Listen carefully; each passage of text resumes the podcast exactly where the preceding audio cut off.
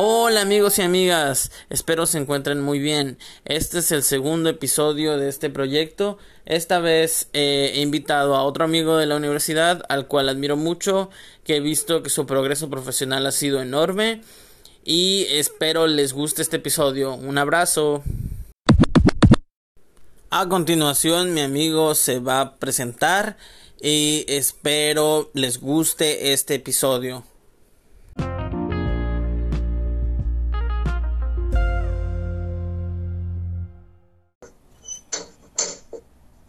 Hola, ¿qué tal? ¿Cómo están? Mi nombre es eh, Daniel Acosta, soy locutor deportivo ecuatoriano.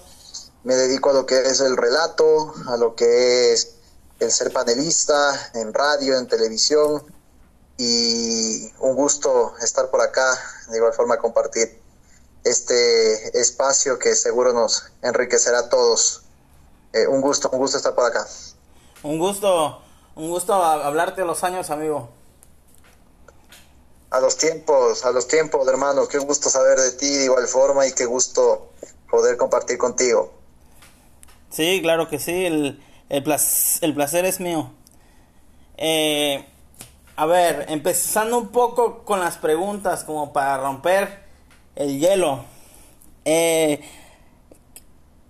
estuvimos ya platicando antes de que empezara a grabar eh, a lo que lo que te dedicas, que ahorita como ya en la introducción dijiste que pues es, que pues es el periodismo, eh, eh,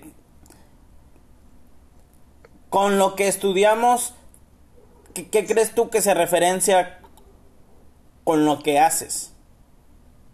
Bueno, sinceramente eh, he tenido mm, varios, mm, ¿cómo puedo decir? He tenido varias situaciones que en las cuales se me han preguntado cómo es que eh, estudiamos una cosa y puedes hacer lo otro. Créeme que se complementan mucho.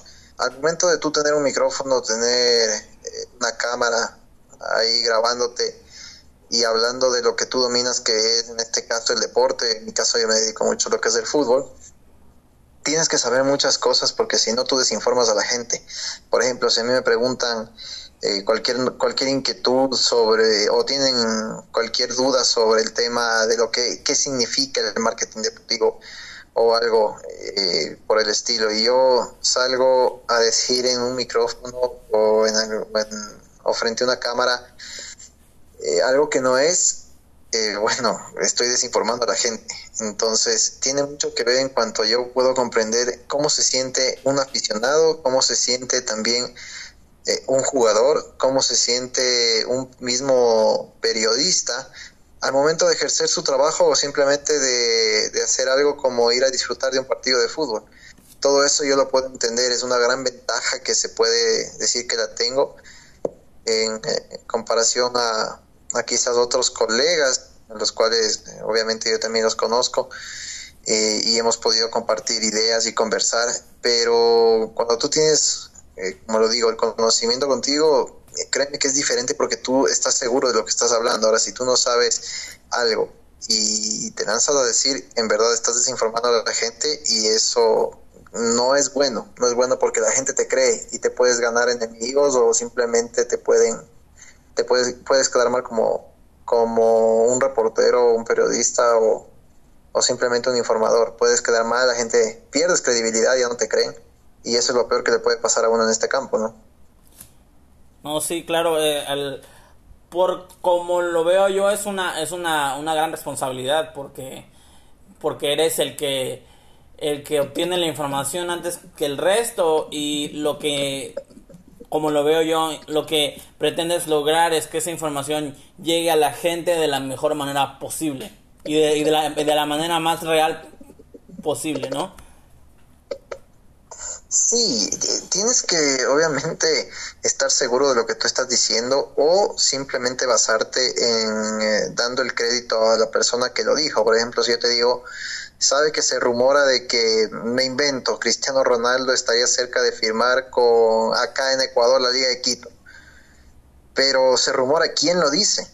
para ver si es que esa persona eh, en el medio ya tiene su credibilidad o no, o algo por el estilo, porque si, si tú lo dices, se dice, tienes que decir en dónde, porque si, si no, van a decir que tú te estás inventando, y eso no es la idea, obviamente, porque, o, que tú tienes la información, y si resulta que es mentira, ahí es cuando tú mismo te clavas el puñal en pocas, destaca, y, y, te sentencias tú mismo como, como comunicador. Sí, es, es como es como las clases que teníamos en la universidad, ¿no? Que me ponga la fuente. Exactamente. Exactamente, fuente, porque si quién dice tal persona y quién es tal persona o quién es, no es nadie, pero si es un autor o algo por el estilo que, es, que tiene información contrastada o él lo inventó, ahí es distinto, ahí tienes credibilidad. Sí, sí, eso, eso sí es verdad. Eso sí es verdad. Eh, a, lo que te referías de que de que pierdes credibilidad, bueno, al menos eh, allá allá no existe el riesgo como aquí, ¿no? Aquí aquí o, bueno, yo tanto allá como aquí yo aprecio el trabajo del el trabajo del periodista, obviamente del que hace su buena investigación, su buena búsqueda, informa bien, etcétera pero aquí es un asunto que aquí los periodistas tienen que estar con mucho cuidado, ¿eh? porque aquí cuando dices una palabra o algo que a alguna rama no le gusta, aquí hay hasta peligro de vida, ¿eh? Y, y, eso es eso es algo que aquí, por ejemplo, es muy es, es muy es muy extremo. El periodista se ve aquí muy vulnerable. Claro, por supuesto, allá el, en donde estás tú, eh, tengo entendido que es eh, un poco más fuerte el tema de la prensa como tal. Y, y eso es eh, también de doble filo, porque así como tienes presión y la gente te puede seguir, te pueden acabar. Eh, quizás allá en todo aspecto, por ser un país mucho más grande, tienes mucha más presión de la prensa, en todo sentido, en el ámbito deportivo, te diga, en el hay más plata envuelta, hay más plata envuelta, más intereses envueltos. Claro, claro, claro, desde luego. Eso es por únicamente por ser un país mucho más grande que maneja mucho más en todo sentido. El tema económico es increíble, obviamente, es eh, principal, de hecho, uno de los principales factores y toda la cuestión. Eh, mire, le voy a poner un ejemplo, hermano, desde hace desde hace un mes, creo que fue, sí, cuando cuando se fue, a ver, cuando pretendían llevárselo a Byron Castillo a León de México, el jugador de Barcelona de Guayaquil acá y de la selección de Ecuador, eh, prensa mexicana salió a decir y aseguró que Chile iba a ir al Mundial y no Ecuador.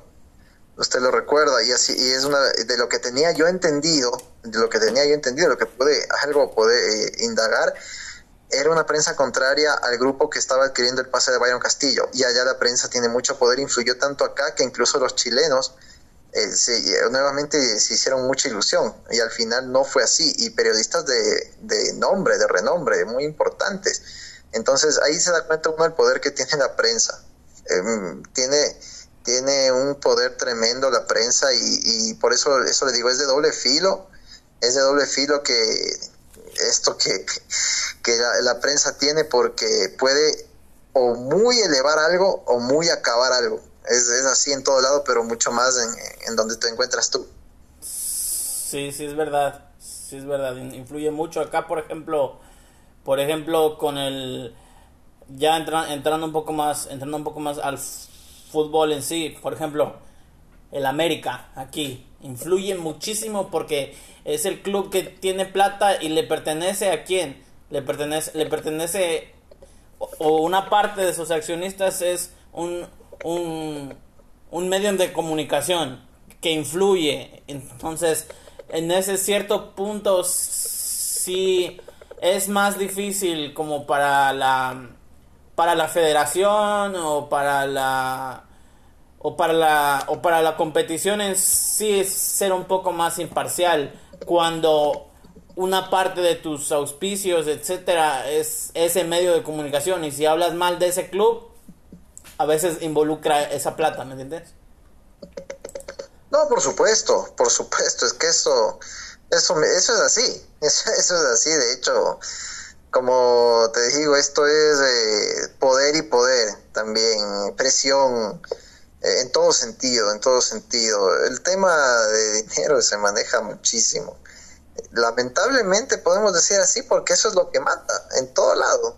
Eso es lo que manda. Mira, acá, acá estamos de igual forma atravesando lamentablemente un paro nacional en Ecuador, eh, que poco a poco está agravándose la situación. Hace tres años tuvimos lo mismo, pero son intereses e intereses. Y esto es así, en, todo sentido. No hablamos de deporte, hablamos de todo.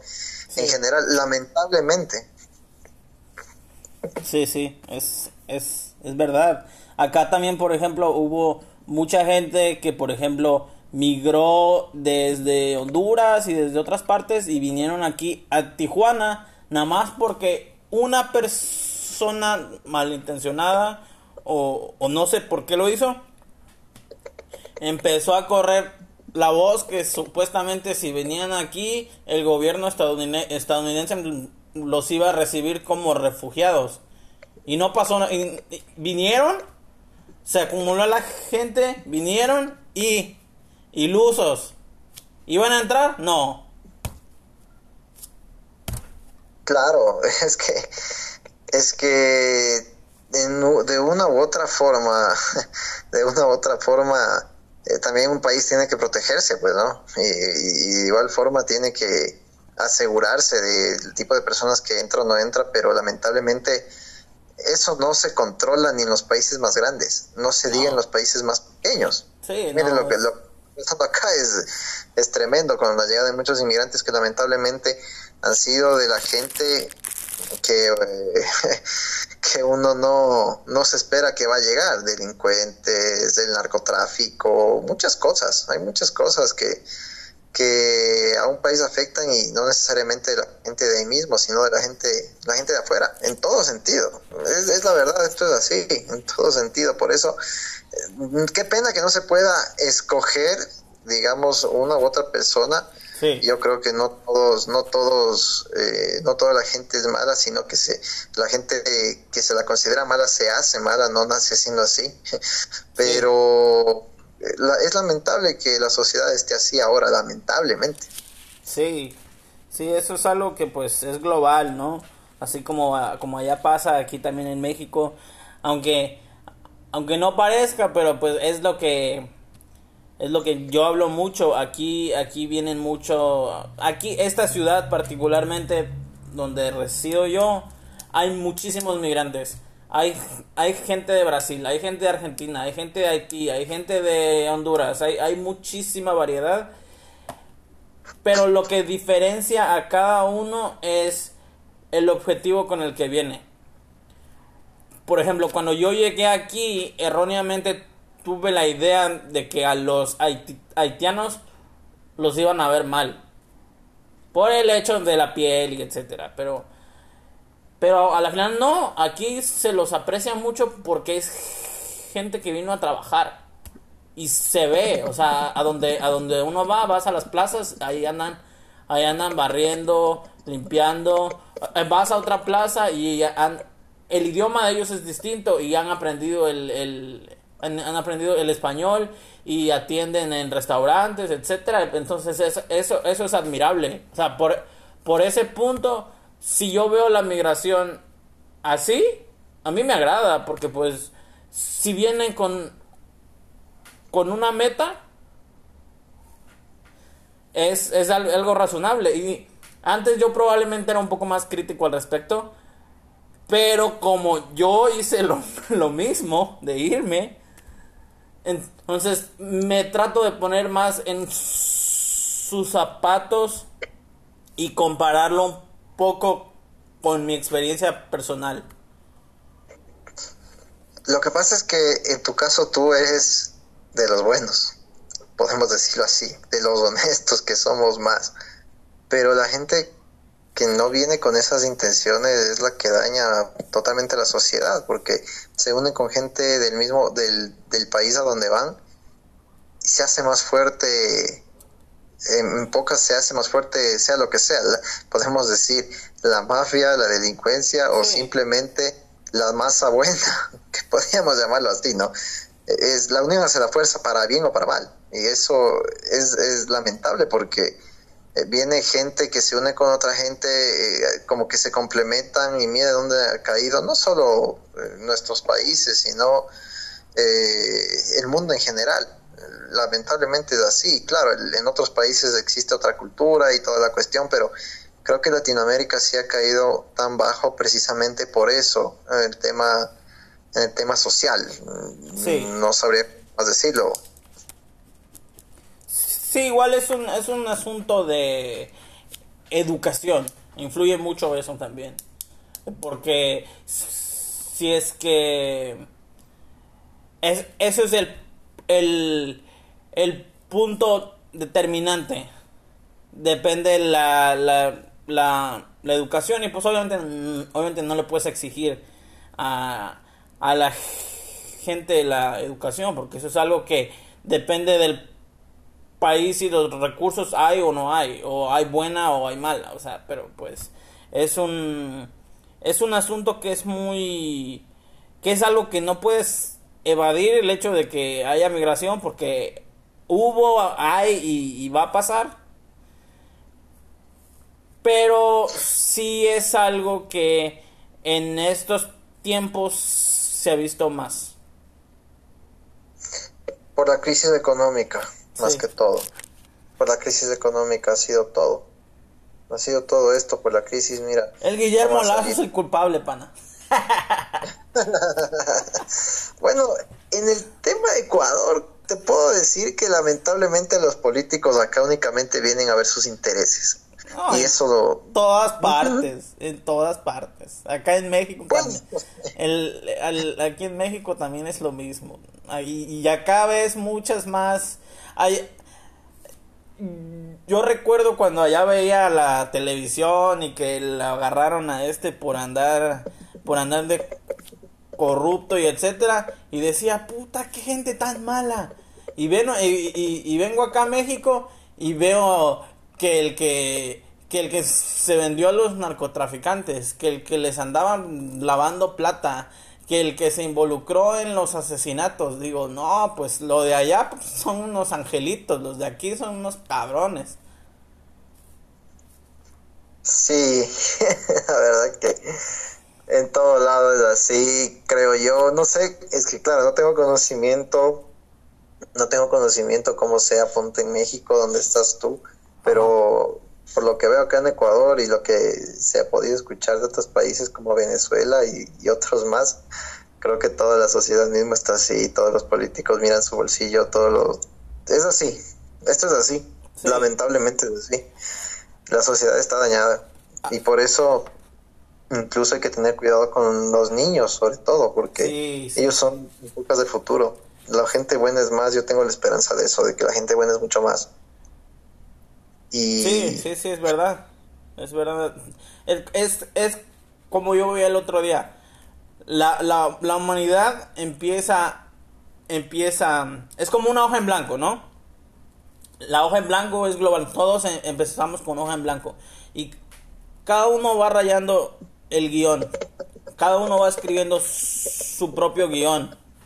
Después al final se ve qué guion iba con buena intención y qué guion iba con mala intención. Pero desde el inicio empiezan todo como hoja en blanco. Y pues a eso es verdad a lo que te refieres. Tenemos la esperanza de que la, los que ahora son niños que en el futuro aprendan de esos errores. Claro, es que esa es la cuestión, las experiencias. Las experiencias los, los, niños aprenden de las experiencias. Por eso, mira, yo tengo eh, un tío que siempre me dice que siempre hay que escuchar a las personas de tercera edad, porque ellos son sabios gracias a todas sus experiencias. Sí. todas sus experiencias. Y eso nos sirve para la vida. Nadie sabe, nace sabiendo, pero si puedes evitar con la experiencia de alguien más en vez de meterte y tenerla tú mismo, eso es lo que hay que enseñar a los niños. Y por eso sí, créeme que sí. si lo aplicáramos todos, bueno, en este caso yo no soy papá, tú sí lo eres, y todos los papás del mundo, si lo aplicaran con sus niños, la sociedad sería mucho mejor, pero sobre todo hay que enseñar los valores. Valores para que sepan que no hay que hacer esto o el otro, el otro, simplemente porque estás haciendo daño a alguien más, no porque no debas, sino porque le estás haciendo daño a alguien más. Y cuando le haces daño a alguien más, eso a la larga se te regresa, porque la vida pasa factura. Es verdad. Oye, eh, ¿a ti te parece que el hecho que haya personas de otros países o la llegada de gente de otros países allá afecta, afecta tu área laboral? ¿Has visto que ha habido una diferencia desde antes que llegaran a después? A ver, eh, o sea, ¿a qué te refieres con diferencia? Eso no, no, si es que si es que si es que ves que tu área laboral o tu sector, por ejemplo, el área del periodismo, el área de oportunidades de trabajo o, o de ¿cómo te digo? O de, por ejemplo, si, si te pones una meta de trabajar en un cierto lugar que te gusta y te agrada, con la llegada de otras personas de otros países que probablemente tienen una experiencia similar a lo que tú haces, eh, ¿sientes tú que se ha visto afectadas las oportunidades o no? Yo creo que en ese tema, eh, si es que alguien, por ejemplo, de afuera viene a implantar alguna filosofía o algo y es buena, lo mejor que podemos hacer es copiarla o aprender de ella. Es que es así porque eh, solo de esa manera vas a salir adelante. Mira, eh, siempre nos ponen eh, de ejemplo a los colombianos o a los chinos que son muy trabajadores. Y van a un país y se la rajan trabajando y salen adelante y, y, como unos nosotros los, los ecuatorianos por decirlo así los patriotas nos quedamos nos quedamos y, y créame que eso es eso, claro, a la larga sí te genera quizás una frustración o algo, pero lo mejor que puedes hacer es, es eh, aprender y caminar quizás de la mano de la persona que sabe más, ¿no? Eso eso también hay que, hay que verlo, porque solo así un país sale adelante, trabajando, viendo, aprendiendo de los que más saben. Si viene otra filosofía y eso sirve para que salga el país adelante, lo mejor que puede pasar es eso, poder aprender. No, sí, claro, es bueno, es bueno aprender del resto, ¿no? Que la experiencia de nosotros junto con la de uno mismo te ayude a llegar a, un lugar más allá, ¿no? O sea, a, a mirar un poquito más arriba. Claro, claro, desde, luego. Y, y si te ayudan, simplemente tienes que aprender de esas personas porque te van a ayudar a crecer en muchos ámbitos. En muchos ámbitos. Eh, por otra parte, en general, ¿qué opinas de la situación laboral y profesional, mm, particularmente mm, de la generación que vivimos eh, eh, en, la, en la universidad nosotros, e, esta generación de, de ahorita? A ver, ¿qué, ¿qué hay de diferente? Entendí. Eh, eh, la pregunta es, ¿tu opinión sobre la situación laboral y profesional? Ah, la, la situación laboral o profesional en, nuestra generación. Sí. Bueno, créeme que es un poco complicado en cierto punto porque em, en las universidades te ponen la idea de que tú tienes que salir y vas a ser gerente. Eso, y eso es, está mal. Porque uno tiene que siempre empezar desde abajo, creo yo, y es, y con el tiempo tú vas a poder ir ganando eh, experiencia primero y segundo vas a llegar también con más herramientas para poder eh, para que tú puedas obviamente eh, adquirir esa experiencia que necesitas para tú tener un, algún harto cargo ahora claro también depende mucho de la persona que quiere superarse, pero la situación acá eh, es, es, triste porque te piden, eh, un, eh, que seas joven pero con 20 años de experiencia por poco. O si no, ya te dicen que tienes, eh, que ya no, que tienes, eh, que necesitan a alguien más joven y que ya no por tu edad, por decirte personas de más de 45 años. Y esto es así, es lamentable, es lamentable, es lamentable. Sí, por ejemplo, Es increíble. es- un ejemplo de eso, por ejemplo, eh, te lo voy a platicar, a platicar. No sé si, si a esta persona le guste que platique de esto, pero pues, pero bueno. Es mi, eh, te, esto le pasó a mi mamá, que aprovecho y le mando un abrazo desde aquí. Eh, mi mamá es una persona que siempre en donde ha trabajado ha sido muy buena, ha aprendido, eh, ha subido de, de posiciones, pero hubo un tiempo, o sea, a partir desde, desde que yo me salí de la universidad, que mi mamá, mi mamá dejó su, su empleo por un emprendimiento y el emprendimiento no funcionó. Y luego cuando se intentó reincorporar al, al, al ambiente laboral y volver a conseguir un empleo, fue súper jodido.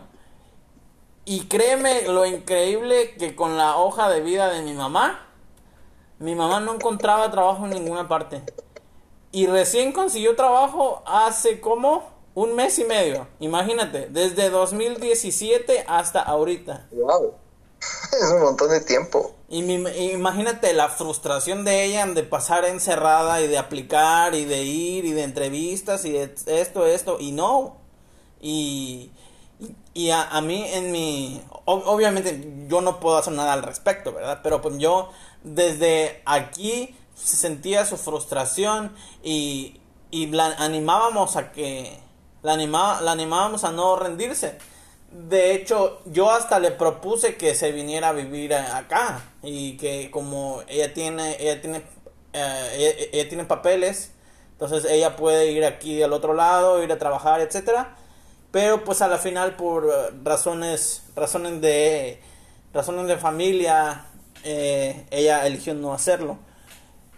Pero imagínate el tiempo que esperó ella para volver a conseguir un trabajo y gracias a Dios y desde que estuvo trata y trata y que no se rindió ya está trabajando en un muy buen lugar y pues y pues ya anda anda alegre. Pero imagínate la, la frustración de años de estar busca y busca y busca. Y, y, y por lo que hablabas antes es de que o la edad o la experiencia o el idioma o, o donde vives o sea siempre hay un extra ¿me entiendes? siempre hay algo O sea, sí, de hecho sí. Pero lo sorprendente es eso, que las oportunidades laborales están cada vez menos. Sí. Están cada vez menos. Y la verdad es que... ah, Qué, qué increíble, ¿no? Duele decirlo, pero cada vez son menos las oportunidades laborales. Y uno por más que busca, eh, bueno, no sé cómo sea por allá por México, pero por acá, eh, donde uno busca, siempre le ponen el, el pero a todo y por eso prefieren contratar gente ilegal que les pagan acá en dólares, 100 dólares, el básico es 400, imagínense.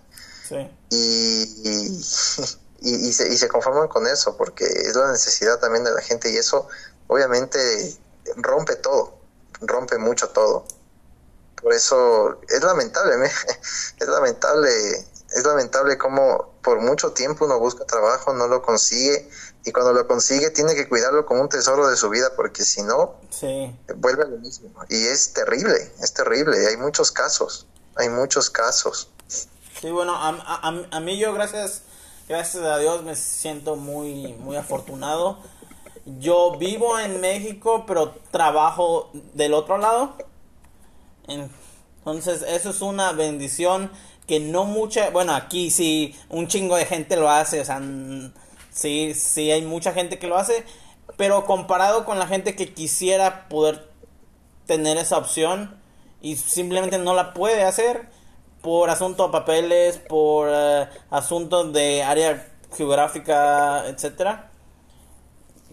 Yo esa fue la razón por la que me vine a vivir aquí, porque aquí iba a tener la oportunidad de hacer justamente eso, de poder trabajar allá pero vivir aquí. Y me rinde más porque pues allá, aquí ya te imaginas las rentas eh, acá del, del otro lado, no, no, allá, allá la gente para vivir medianamente cómodo hace hace más de un trabajo, etcétera, hace horas extras, entonces eso es una rutina muy pesada. Es lógico, obviamente, y aparte, eh, más bien te quería preguntar a ti, ¿cuánto te costó adaptarte a otra cultura, a pesar de ser latinos? bueno, cuando yo llegué, llegué a Carolina, entonces allá no hay mucho, sí hay hispanos, pero allá hay más, yo vi allá más árabes y más asiáticos. Entonces, de por sí la comunidad de allá, la, la mayoría, la mayoría es los... Allá la mayoría, allá, no ves muchos blancos, allá, allá, allá ves mucho moreno. Allá, allá hay los morenos, luego van los asiáticos, luego van los blancos y luego van los hispanos. Pero sí fue un reto al principio. Pero pues yo siempre me grabé algo que hasta, hasta ahora me acuerdo y lo repito siempre.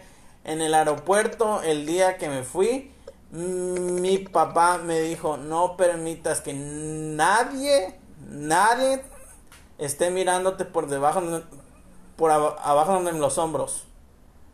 Y, y, eso me lo he grabado y, y, lo he hecho una, una manera, una manera de vivir. Entonces, sí, al principio sí fue difícil, en especial extrañar a la familia y empezar a trabajar, porque yo ya había trabajado allá, pero pues en el verano, no, no algo por, no algo por necesidad, ¿no? Pero ya ahora era un asunto de sobrevivir y aparte del idioma, o sea, hablaba inglés. Yo ya había hecho clases de inglés allá. Pero pues una, una cosa es el inglés que aprendes allá y otra cosa es el inglés de acá. Claro. Y, Obviamente. Y, no, en la mente tienes que obligarte a hablar inglés porque es hablas o hablas. O si no, no te entienden. Entonces al principio fue algo difícil pero pues ya poco a poco fui progresando y fui haciendo amigos, fui conociendo gente y eso me llevó a conseguir mejores empleos. Hay, hay una frase que dice un tío mío que dice tu calidad de vida depende de la calidad de las conexiones que hagas.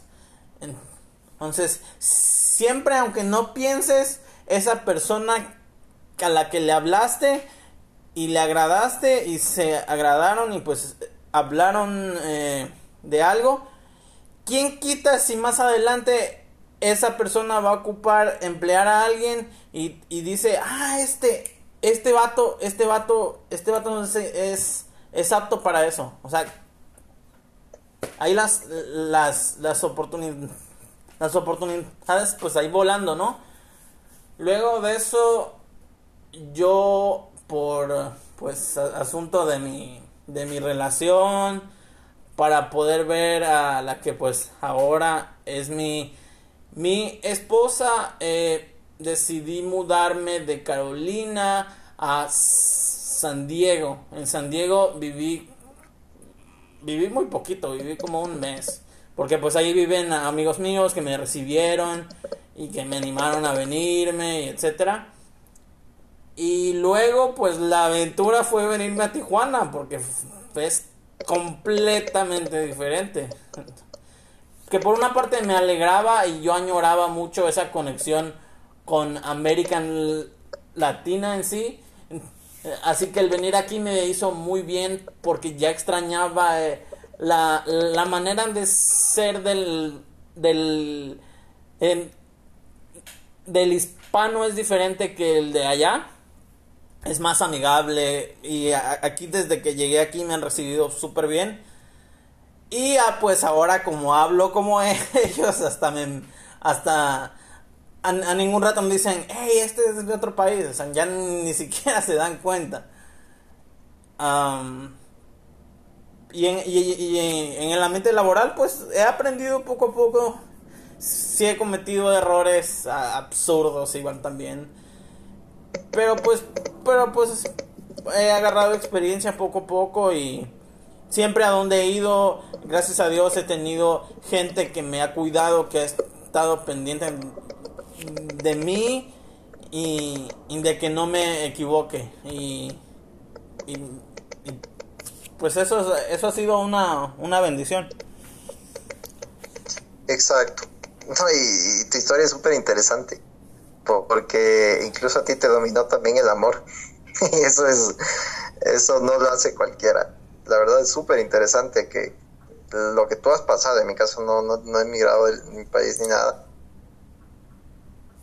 y, pues la verdad casos como el tuyo son muy particulares demasiado demasiado la verdad muy particulares pero por eso justo te, preguntaba cómo fue tu experiencia porque quizás la, tu experiencia puede ser la de muchos muchas personas la de muchos jóvenes demasiado creo que no sé son casos y casos que no solo puede pasar en México, sino también pues en otros países. Incluso hasta en las novelas se puede observar casos como el tuyo.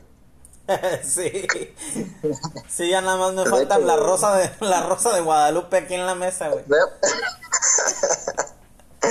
Te hace falta la rosa de Guadalupe y el viento de la Virgen. Es que en serio que sí. Tu caso se ha sido muy particular, la verdad. ¿No has pensado más bien en escribir por ahí alguna algo de eso? No, no, no.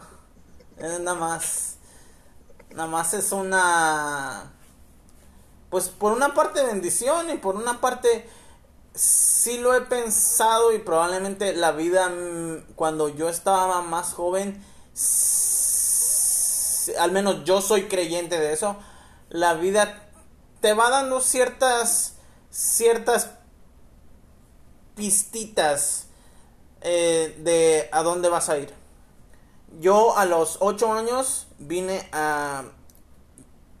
Bueno, el hermano de mi mamá vivía en San Diego y vinimos a su matrimonio.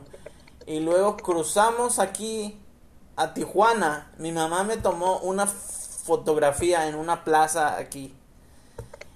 Y yo jamás imaginé que esta ciudad iba a ser donde iba a venir, a vivir. Nunca, nunca, y se lo he dicho a, mi mujer igual, nunca en mi vida me imaginé venir a México. En mi radar no andaba a México. Nunca estuvo en mi radar México. Y mira, en la universidad eh, se me relacionaba mucho con el chicharo y que México y que no sé qué. Y mira, la vida es caprichosa y dice, a ah, México, güey. Y así fue. Y vine, y vine aquí y, y me... Y ahora veo esa imagen mía a los ocho años y digo, y digo, eso era por algo. O sea, vine esa vez aquí por algo. Y tengo otra anécdota también. Cuando cumplí 18, eh, vine a San Diego, me quedé un mes. Y era, justo coincidía con que Fidel Martínez jugaba aquí. Fidel. Y, me, ajá, y me atreví a escribirle. Le dije, hey Fidel, ¿cómo vas? Eh, obviamente Fidel acababa de salir de El Quito, rival de mi equipo, y le, y, le escribí. Porque obviamente, pese a que él jugaba en el rival, a, a mí siempre me ha parecido muy admirable la, admirable la personalidad y la alegría de él. Entonces, eh, al yo enterarme que iba a venir a jugar aquí en Tijuana, eh, me atreví a escribirle. Simplemente le escribí, le dije, hey, hola Fidel, no sé qué. Eh, admiro mucho lo que has hecho, etcétera. Y nunca me imaginé de que me iba a responder. Obviamente en esa, en esa época no era muy famoso como, como ahora, ¿no? O sea, recién andaba pues agarrando vuelo. Y me dijo que si quería yo venir a ver un entrenamiento aquí. Y por razones extras, yo sí quería venir, pero en esa época aquí había mucho peligro. Y mi familia, eh, mi familia, mi tío y mi tía no me permitieron venir porque sintieron que me andaba exponiendo mucho. Eh, pero pues e, ese ya es otro vínculo de que algo me hablaba y me decía, hey, o sea, vente a México, ¿me entiendes? Y pues así es como lo relaciono yo y pues así tenía que ser esto y pues aquí andamos. Y lo logró, al final te fuiste a México. Sí. Y eso, eh, mira cómo es la vida, en serio. A ti te decíamos chicharito en la universidad, sí, lo recuerdo perfectamente. Y al final terminaste en el país del chicharito. Exactamente, terminaste ahí. Y ha habido muchos ecuatorianos que han ido a jugar a México. Bastantes. Ah, ahorita hay muy buenos. Ahorita hay muy buenos. Sí, hay un montón. Hay un montón de ecuatorianos que están, que van a jugar a México. Y e incluso seleccionados, eh, seleccionados, claro. El mismo Byron Castillo que está yendo rumbo a León. Y así van a poder disfrutar de algunos ecuatorianos. Mira, lo disfrutaron a Cristian Chucho Benítez. Sí. Es, es bastante un ídolo tremendo y tienes la fortuna de poder conocer ese país en el cual habitan muchos ecuatorianos, la verdad. Pero más bien aquí aprovecho para preguntarte una cosa. Si te has encontrado con mucha gente de Ecuador allá, o, o sea lo que es independientemente de la actividad, ¿y cómo es el trato que les dan allá? De hecho, es como me pasa a mí cuando ya vives mucho en un lugar, ya aprendes muchas las palabras y la manera de hablar, entonces es muy difícil reconocer a alguien. Em, yo tengo un amigo que vive eh, allá por Ciudad de México y yo lo conocí a él en la primaria. Fuimos amigos en segundo de básica, tercero de básica y luego él se fue porque el papá de él es de México. Y em, él vino acá en México, e, etcétera. Pero en, sí una comunidad ecuatoriana mm, no he visto mucho. De hecho aquí en Tijuana me sorprendió una vez en el aeropuerto y una vez en el autobús. Porque en el aeropuerto iba, íbamos a viajar a...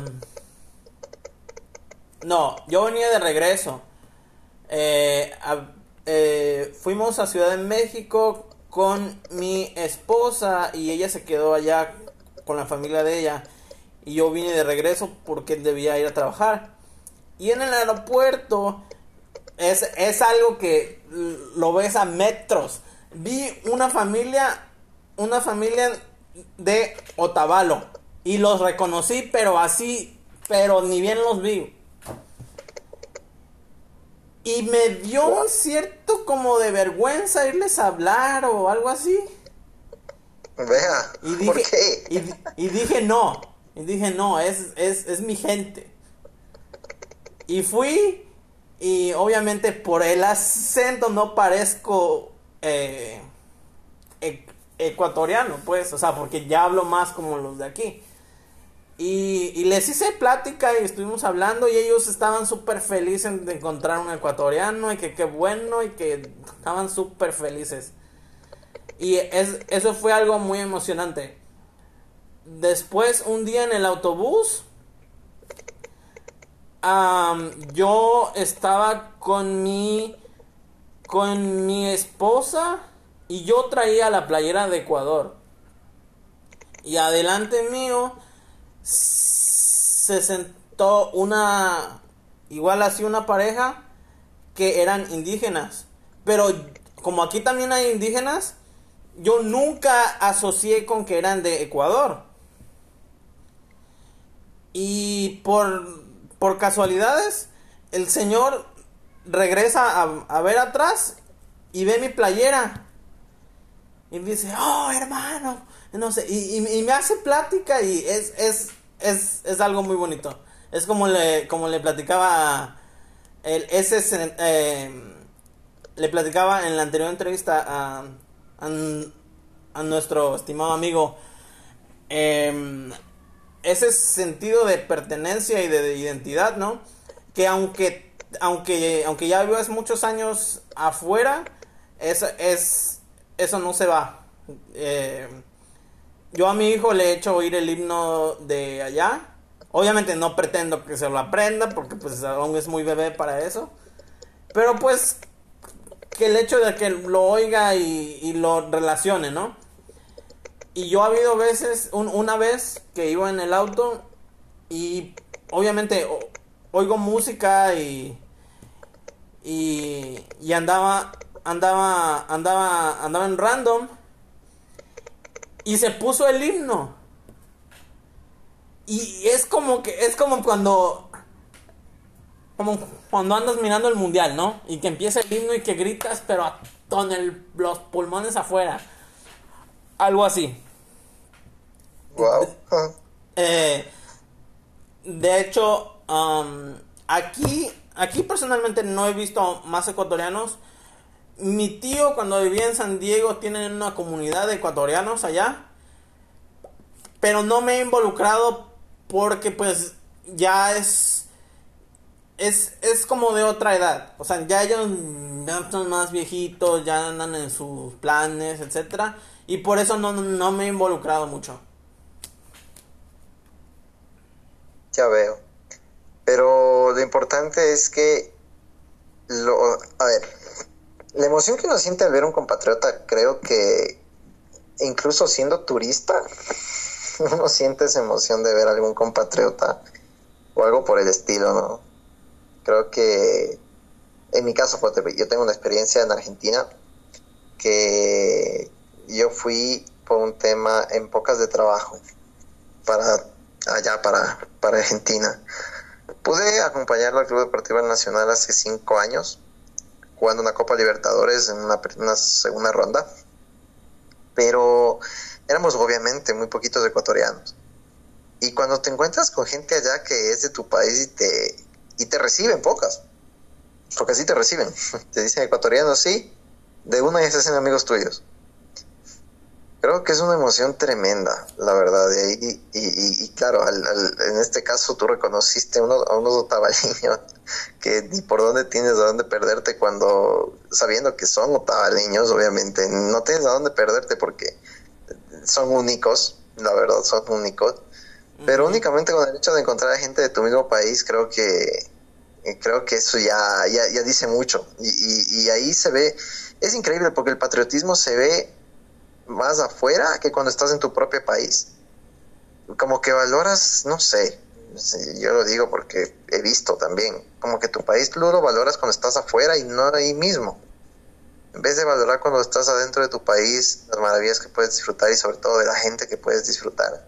Pero, es así, y, yo me imagino que a ti te pasó alguna vez eso. de hecho, obvio, obvio cuando, cuando uno y bueno, lo he visto yo personalmente, eh, como en que valoras mucho más la gente que te rodeaba ahora. Obviamente, obviamente. Aquí vas a la panadería y, y, es, es diferente porque aquí es aquí. Y a mí se me ha pasado y se lo he dicho a mi mujer y se enoja. Eh, digo, vamos a la panadería y dice, dice, a ver, agarra pan. No, el pan de aquí no me gusta. dice, no, pero el pan es rico. No, no me gusta, más rico es el de Quito. Ah, pues vete a Quito, dice. Le digo, no, pues es que, pues ya habiendo probado eso, pues esto no me, esto no es lo mismo. O sea, sí está bueno, pero el, el de allá es más bueno. Sí, de hecho, en el tema de gastronomía, uff, ahí es cuando uno más valora. y créeme, ahorita que hace unos meses vinieron mi mamá, mi mamá y mi papá estuvieron aquí, No, me- mi madre la exprimí. Mi mamá me hizo platos de allá y uf, me volvía loco y no. Aprove- aproveché, aproveché que mi mamá vino. Porque yo para cocinar sí, sí sé una que otra cosilla y que, que he aprendido, pero no, sí soy bien malo. O sea, eres malo para la cocina. Nada que ver. Sí puedo sobrevivir, Al menos, aunque sea pan y agua. aunque sea no aunque sea aunque sea aunque sea aunque sea un espagueti algo ahorita por ejemplo aquí sí hay el plátano eh, el plátano de allá el verde pero es muy raro y yo cuando veo verde lo compro sí o sí y aquí me hago aquí me aquí me hago patacones eh, y obviamente sí le brindo a mi, mi mujer y mi hijo, pero la mayoría me los echo yo. Es increíble, la verdad, pero me quedo con lo que tú me dijiste. Ándate a Quito. me quedo con eso. Me Creo ah, que- pues vete a Quito. Creo que es, es cuando uno dice sí. En serio, en mi ciudad había esto, el otro, el otro. No, de cuántas cosas, cu- cuántas cosas. A veces aman- el otro día, por ejemplo, hace unos cuatro días, amanecí y se me antojó unos, unos aplan- aplanchaditos y le dije a mi papá, en la mañana le escribí, le dije, viejo, se me antojaron unos aplanchados. Y se ríe y dice, ja, ja, ja, ja, ahorita voy por unos y no te voy a brindar. Y digo, no mames. Y pues, eh, pues así a veces, a veces unos, unos se acuerda y dice, ay, cómo quisiera esto, cómo quisiera el otro y, y pues hay que, hay que resistir nada más. Así es. Sí, En ese tema gastronómico, como tú lo dices, hay que resistir. sí, Hasta cuando te vas de visita a otro país, en mi caso, a mí me pasa, cuando me voy de visita a otro país, eh, si me quedo dos semanas, a los tres días estoy extrañando la comida de mi país. es así. Es así. Uno, tierra de uno, ¿no? Pues qué se le puede hacer en esos casos, pero en todo caso, hermano, lo importante es que tú ya estás ra- erradicado allá y ya Sí. estás de manera acostumbrado. Y tienes de igual forma tu vida hecha allá. Y es admirable de, de tu parte también. Es muy admirable de tu parte eso y yo te felicito también. Yo no, yo no, yo no, no sé si podría hacer lo que tú hiciste, créeme. Pero en verdad es algo, es algo muy, muy, muy tremendo, hermano. Créeme que es algo tremendo, así que más bien aprovecha que puedes ahora tener una segunda patria, como decirlo así, porque yo veo que tú de igual manera quieres mucho a México y, y aprovecha mucho lo que puedas disfrutar allá, porque al igual que todos también en algún momento quisiéramos conocer todos los países del mundo. Y creo que Sí, México es un país que tiene muchísimo, muchísimo, muchísimo. De hecho, yo muero por conocer muchas cosas de México algún día. sí, Ojalá que pueda ir, y obviamente pueda verte a ti también. sí, claro, claro. Para- Aquí, al bienvenido. No, gracias, gracias, hermano. Te agradezco bastante de igual forma. Y en verdad, espero poder ir pronto para allá para, de igual manera, pues poder verte a los años y, y sobre todo que me muestres cómo, qué cambio hay entre México y Ecuador. Eso, lo- el único que me puede mostrar eres tú que ya has vivido en las dos tierras, ¿no?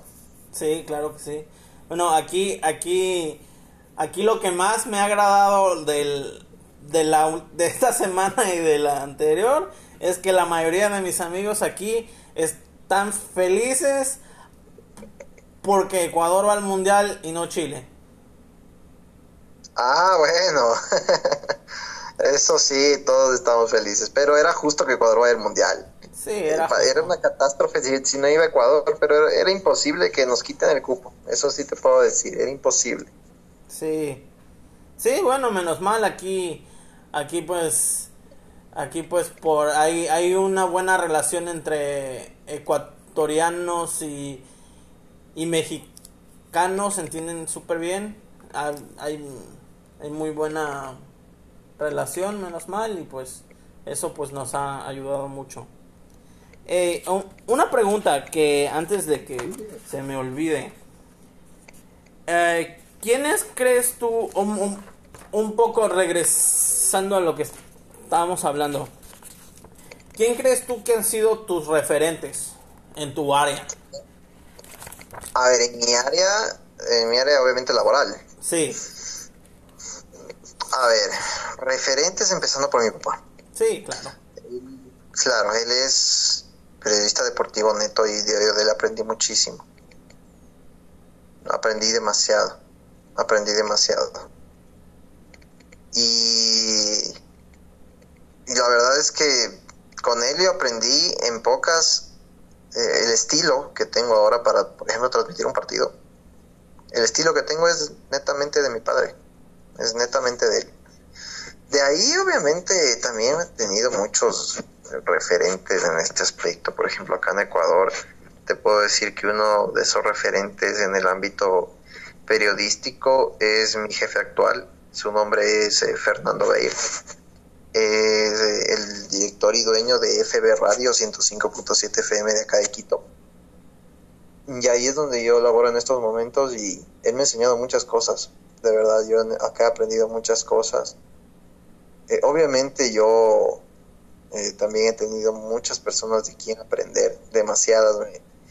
sería injusto si nombro a unos y no, y, no a otras, porque de todas he aprendido algo, pero en donde me encuentro en estos momentos creo que eh, mi referente obviamente en esto es mi papá y mi jefe actual, que me ha dado muchas oportunidades, incluso hasta para hacer cosas que jamás en la vida me imaginé hacerlas, te juro. Sí. Por ejemplo, yo nunca imaginé manejar unos controles de radio.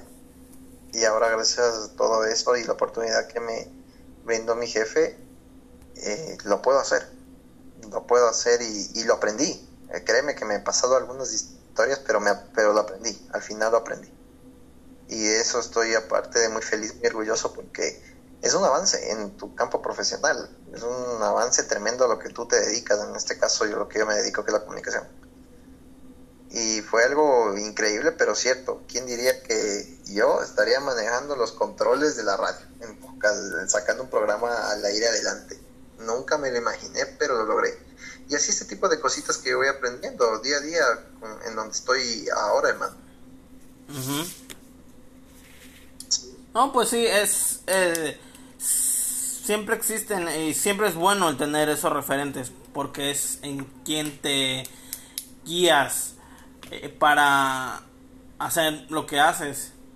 Entonces es, algo... Es, eh, es algo muy bueno. por otra parte eh, platícanos un poco de qué planes o metas tienes a mediano o largo plazo. ¿Qué planes tengo a mediano o largo plazo? Créeme que tengo algunos. De eh, uno, uno, uno, venir a México. Ya lo revelaste. Ya uno, uno ya dijiste. Créeme que sí, quiero conocer muchas cosas de México quiero conocer demasiado. De hecho, si pudiera retroceder 30 años atrás, me encantaría conocer a Ramón Valdés, que es mi ídolo mexicano, que bueno, ya no está acá. Pero al igual que Chespirito y tantos personajes de México que de igual manera admiro un montón, admiro mucho. Pero de ahí, por ejemplo, en el campo profesional, me encantaría irme a cubrir una Copa América o el mismo Mundial. Mundial. Es una de mis metas que tengo de vida te juro que eso quiero cumplirlo como, como sea y sé que con esfuerzo lo voy a lograr.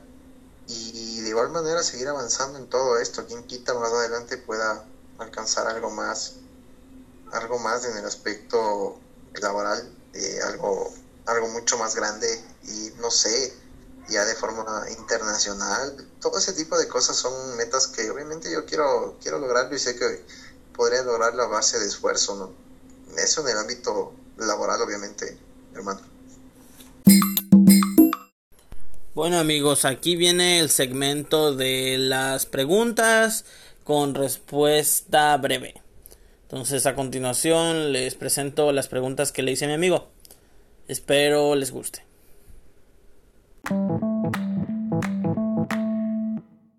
Empezamos. Perfecto, vaya. Un plato de comida que quisieras probar. ¿De qué país? abierta la respuesta. Ah, es abierta. es Donde, abierta. donde quieras. Ah, qué buena pregunta. Quiero probar muchísimos, pero el que más me llama la atención, eh, o de qué país me llama la atención probar algún plato típico, sería de cualquier país europeo, créeme. Quisiera probar de un plato típico de Inglaterra o de España, lo más típico de ya que me pueda recordar toda la vida. Bueno, bueno. ¿Hasta dónde, hasta dónde va a llegar Ecuador en el mundial? Semifinales. Ojalá, ojalá, ojalá. Mi esperanza es que por lo menos llegue a cuartos. Porque todavía no se me quita la, la espinita de que nos eliminaron los ingleses en Alemania. Y, mi, y uno de mis ídolos fue el que nos eliminó. Hasta ahora no se me quita la espinita. Nadie, creo yo. Eh, un lugar a donde aún no hayas ido y quieres ir. Aparte de México. Em, mm, si te digo algunos, la verdad, Francia, Inglaterra, España, todo conocer los estadios del mundo. Bueno, bueno. No, a mí también me da ganas de ir para allá. Eh, Sí. esta está un poco comprometedora. A ver, Un, ah, un medio deportivo en el que quisieras trabajar algún día. wow, qué buena pregunta. Pero si es de Ecuador, creo que a nivel de radio yo lo estoy cumpliendo. O con global. Global. Sí. Sea Ecuador, sea internacional.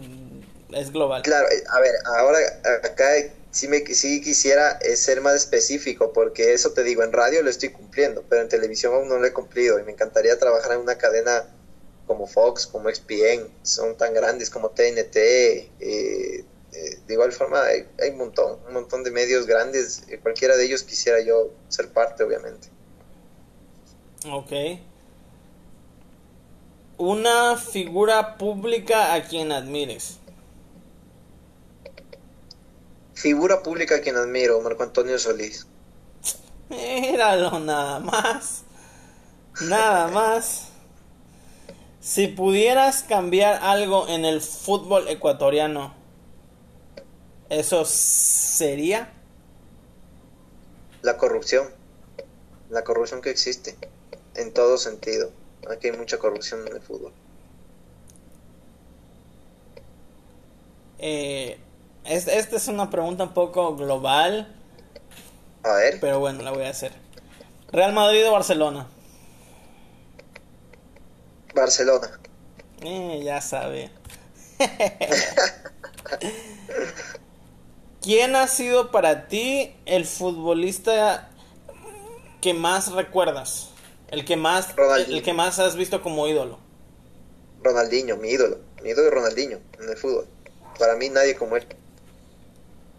Sí, pues, un, un, un grande. Aunque, aunque, aunque estuvo en el Barcelona, los del Real Madrid lo admiramos mucho porque era muy bueno. Sí. Eh, un personaje en el deporte a quien quisieras hacerle una entrevista. ¿Activo o no? Eso es, es abierta la pregunta. Abierta. Ajá, Perfecto. Como, como gustes. Ajá, es que si me pones a escoger solo uno sería muy injusto porque quiero hacerle algunos. Pero a ver, uno, si uno en actividad y uno, uno, uno retirado. Ah, perfecto. Retirado Ronaldinho. Retirado a ojo cerrado Ronaldinho. Es para mí el mejor de todos. Y a quien quisiera conocer y darle una entrevista porque con esa alegría que tiene, creo que podríamos pasar 20 horas hablando que no, no nos cansaríamos. Y activo en estos momentos, mm, la verdad es que tengo dos por igual, que son los dos referentes de esta época, que son Cristiano Ronaldo y Lionel Messi. Me encantaría cualquiera de los dos. Y sí, es- eso es- sería un privilegio. De hecho, hasta ahora no existe una entrevista que le hagan una entrevista a ambos a la vez. Y eso sería una locura. Uf, afortunado el que les entreviste. Sí. Es- esa entrevista es una locura. Eh, un entrenador que quisieras que entrene a tu club. A un entrenador que quisiera que entrene a mi club. Ah, eh, Ojo, me encantaría Club que Deportivo, sea- Club Deportivo Nacional, eh, no, eh, no Apoel, Apoel, Apoel ya, Apoel ya es pasado. Bueno, acá en Ecuador tengo, la verdad tengo mis dos equipos, el uno es del Nacional y el otro es del Independiente del Valle. Y cualquiera de los dos me encantaría que sea o Joachim Low o Jürgen Klopp. Bueno, bueno. Qué bueno, qué bueno. Entrenadores muy buenos. Sí. Eh, ¿Cuál es tu música favorita que escuchas para manejar? Te puedo decir que de todo, pero lo que más me gusta son las baladas. Qué bueno, qué bueno. No, a mí me agrada, eh, o bueno, me agrada y la necesito escuchar música bien eh, con energía en la mañana, porque para madrugar, para ir para el otro lado, eh, difícil, difícil ir, ir con los ojos abiertos a esas horas. Así que, eh, por lo general, oigo, música así como electrónica o, o pues el marroneo, pues el perreo. ahí para para ir medio para ir medio animado Eso es bueno. sí. Y aquí le pedí a mi amigo si podía contarnos un chiste. Este va a ser un nuevo segmento que voy a añadir a los episodios. Eh, cada episodio va a tener su segmento diferente. Entonces el de mi amigo va a ser un chiste. Así que ¿Estás preparado para el chiste, amigo? Vamos a ver. Resulta que resulta que un pastucito iba caminando por eh, con un burrito por un bosque perdido, muy perdido. Y y resulta que bueno, se pierde por un bosque, pero de una forma que nadie lo rescataba. Nadie, nadie, nadie. Y iba perdido con su burrito, ahí el pastucito. Se hacía de noche y no encontraba la salida. Y ya no se aguantaba las ganas de ir al baño. Entonces encuentra por ahí un mm, como un, un callejoncito bien metido y el burro no entraba y le dice burrito espérame acá que eh, yo me voy a me voy únicamente a soltar las aguas y ya regreso y ya regreso para seguir el camino buscando. Se quedó el burro ahí. Cuando se fue el pastucito hizo lo suyo regresó ya no lo encontró el burro obviamente se había ido.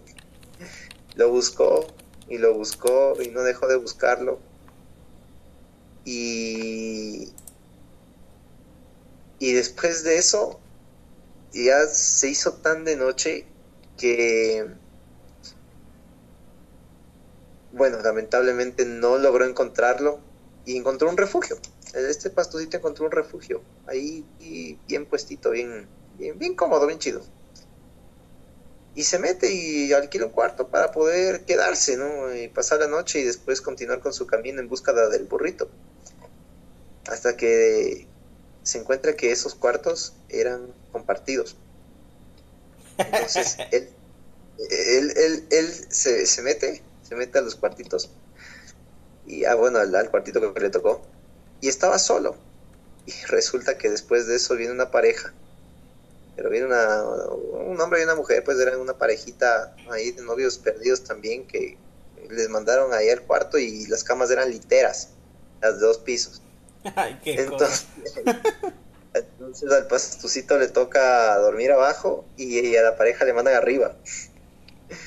Y el novio le dice a la novia, ¿sabes que Le comienza a decir, no, amor mío, yo, yo miro la luna, miro las estrellas, miro el cielo, y así le decía palabras de cariño a su mujer, ¿no? Miro el amor que te tengo. Y el pastudito se levanta y ¿qué cree que le preguntó? ¿De casualidad no ha visto mi burrito?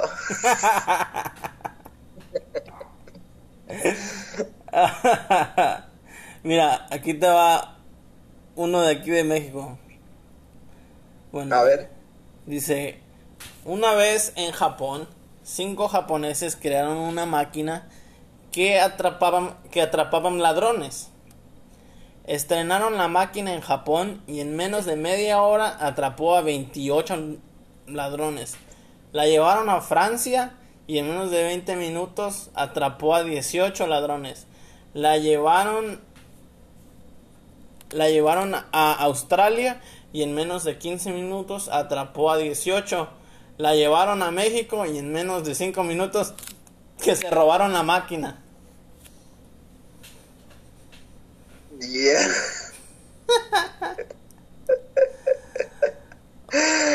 Ay, qué pedazo. ¿Por qué los ¿Por qué los mexicanos no van a ¿Por qué los mexicanos no van a las olimpiadas?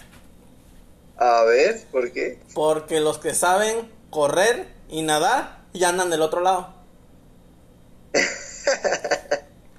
bueno, eso sí es una virtud, no sé, ¿no? ¿Qué tal? Sí, pues mi amigo. bueno. bueno, bueno, la verdad me he reído bastante contigo, hermano. Sí.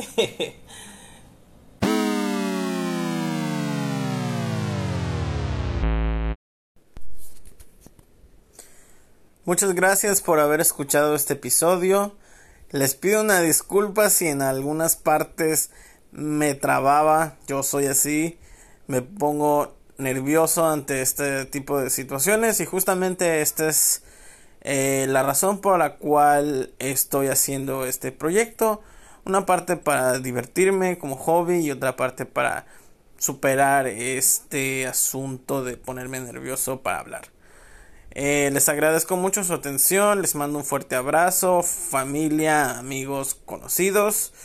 Y hasta la próxima. Espero ir, mejorando en este proyecto y que nos siga rindiendo. Eh, ya vamos a traer eh, otros invitados. Le agradezco mucho a mi amigo el día de hoy. Y pues ya estaré subiendo más contenido aquí en este en este espacio. Muchísimas gracias, un fuerte abrazo, que se la pasen bien y adiós.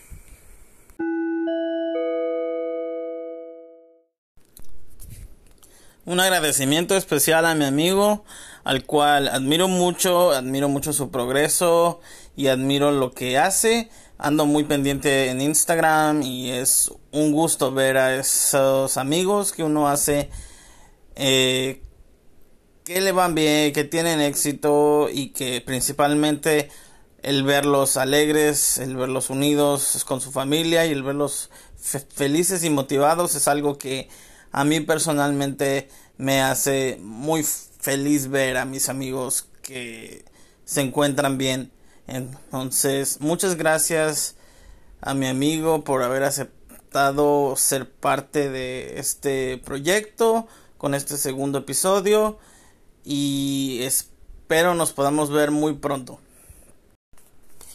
Si gustan opinar, darme alguna opinión en qué se puede mejorar, qué puedo hacer, si tú eres alguien que se dedica a este tipo de actividades profesionalmente y me puede aconsejar con algún um, alguna manera de mejorar o de para no ponerme nervioso o etcétera puedes escribirme directamente. Acepto las críticas en buen plan. Eh, si tú eres de los que de los que nada más se va a burlar o simplemente no se va a tomar esto con la seriedad que merece, Simplemente ahórrate tu opinión y no me escribas.